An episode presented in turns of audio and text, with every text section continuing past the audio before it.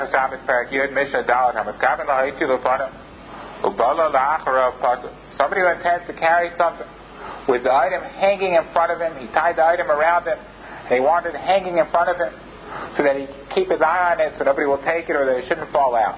And then when he carried that item from one Rishus to another Rishus on Shabbos, he did not realize that the item had swung around, and he was carrying the item with the item hanging in back of him. So he intended to carry the item and keep his eye on the item, and it turned out that the item was in back of him, and he would not have been able to keep an eye on the item when he carried it out. In such a case, he would be puzzled. He would not be higher for the malacha of otzah. And even though he did carry it from one rishus to another rishus, but since it did not get carried out in the way that he intended, it is not regarded as a malachet machshevet. And the Torah is only mechayiv you for doing a malacha on Shabbos. If the malacha was done with machshava, but in this case, that you did not do the malacha in the way that you intended, that's not considered a malachat machshevet, and you would be puzzled. But if he intended to carry the item with the item hanging in back of him, and it turned out that the item had swung around and he carried it out with the item hanging in front of him, in such a case he would be chayav b'chazav. And since he had originally intended to carry the item in such a way that he could not keep an eye on it, and it turned out that he carried the item in a way that he could keep an eye on it, so that is considered a malachas machsheva. That certainly he would have wanted to carry it out in such a way that he can keep an eye on it. So therefore, it is considered that he did the malacha in the way that he intended, and he would be chayav achatim. Ben as amru ha'isha chogeres besina. Ben lofaneha ben me'achareha chayevet. Shekain roi lios choder. The truth is, the Chacham taught that the halacha Moshe states that a woman who girds herself with an apron and she ties something to the apron that she carries out from one rishus to another rishus on Shabbos, whether the apron has swung around to the front of her or whether it has swung around to the back of her, and she carried the item with the item hanging to the apron in back of her, she would be high. Because that's the way the apron is.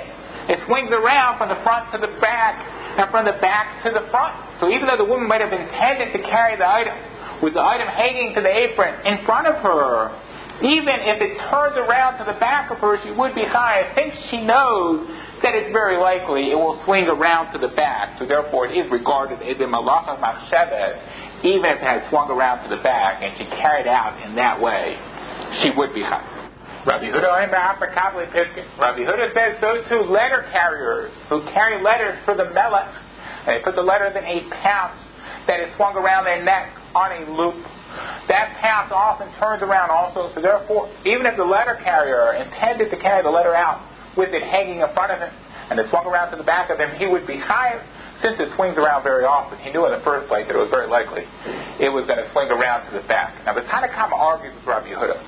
Even though the Tanakhama holds that a woman who carries something out in her apron, even if it swings around to the back, she would be high. That's because an apron is constantly turning from the front to the back and vice versa. However, the pouches that they carry around their neck doesn't swing around as often as an apron, so according to the Tanakama, if the letter carrier intended to carry the letter with it hanging in front of him, and it swung around to the back of him, it would not be considered a malachat machshevet, and he would not be chayv. Shabbos Parak Yud Mishnah Hey Kikar L'Rishis Rabim Chayv. Somebody who takes out a loaf of bread from a Rishis Yachid into a Rishis Ram, he would be chayv for the malacha of Hoitzah. But if two people take the loaf of bread out to the Rishus Harabim together, both of them would be putter. As Chazal learned out from a pasuk that Shnayim Sha'asuha, two people that do a malacha together, that could have just as easily been done by one of them, both of them would be putter. They would not have to bring a chatam.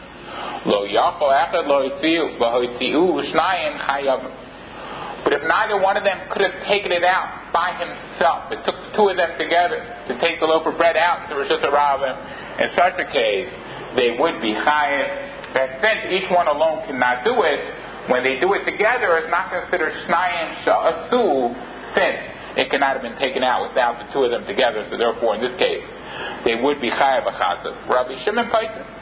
Rabbi Shimon according to Rabbi Shimon, even where neither one of them could have done it alone, when the two of them do it together, it would be considered shnayim sha'asa'u, and they would be puzzled.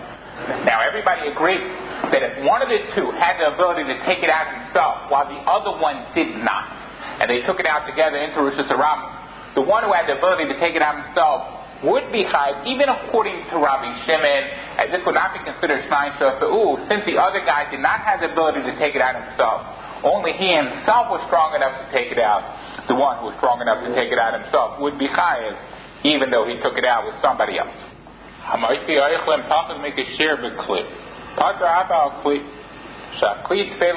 Somebody who takes out food in a kli, and the food is less than the share, it's less than the size of a grogro, which is the minimum size for somebody who takes out food to be chayav for hotzah. The person who took the food out together with the kli is putter for bringing a chatas even for the kli, even though he took out a kli, and the kli does have a share, but the kli is tafel to the food. The kli is secondary to the food, and therefore, since the food is less than the share and is not chayav for taking out the food, he's putter for the kli as well.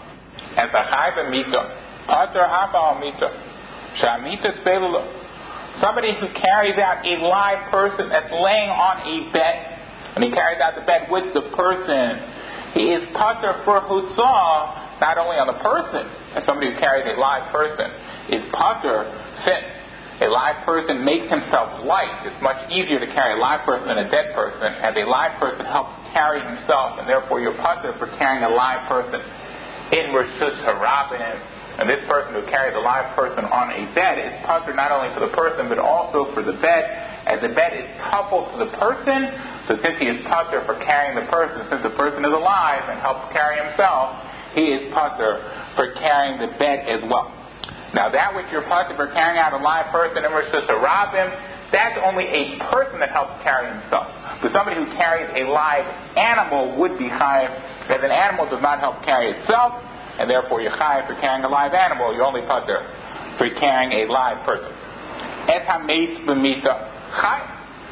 Somebody who carries out a dead person on a bed, he would be chayiv.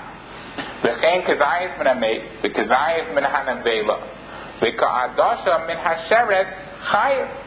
Rabbi Shimon Paiter. And so too, somebody who carries out the amount of a kazayas from a maze, or the amount of a kazayas from a nevela, an animal that died, or the amount of a dasha, a lentil, from a sheret, would be chayiv, as this is considered a sheer chashuv, since these shiurim are the minimum amount to be metamid.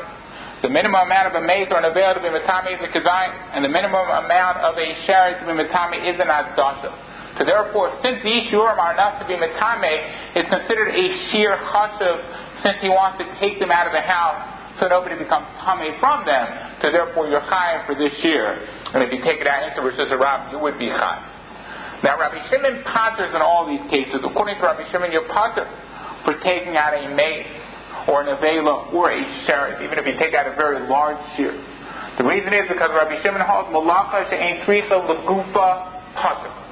Somebody who does a malacha on Shabbat that does not need that malacha for the same reason that the malacha was needed in the Mishkan, he would be pater for that malacha.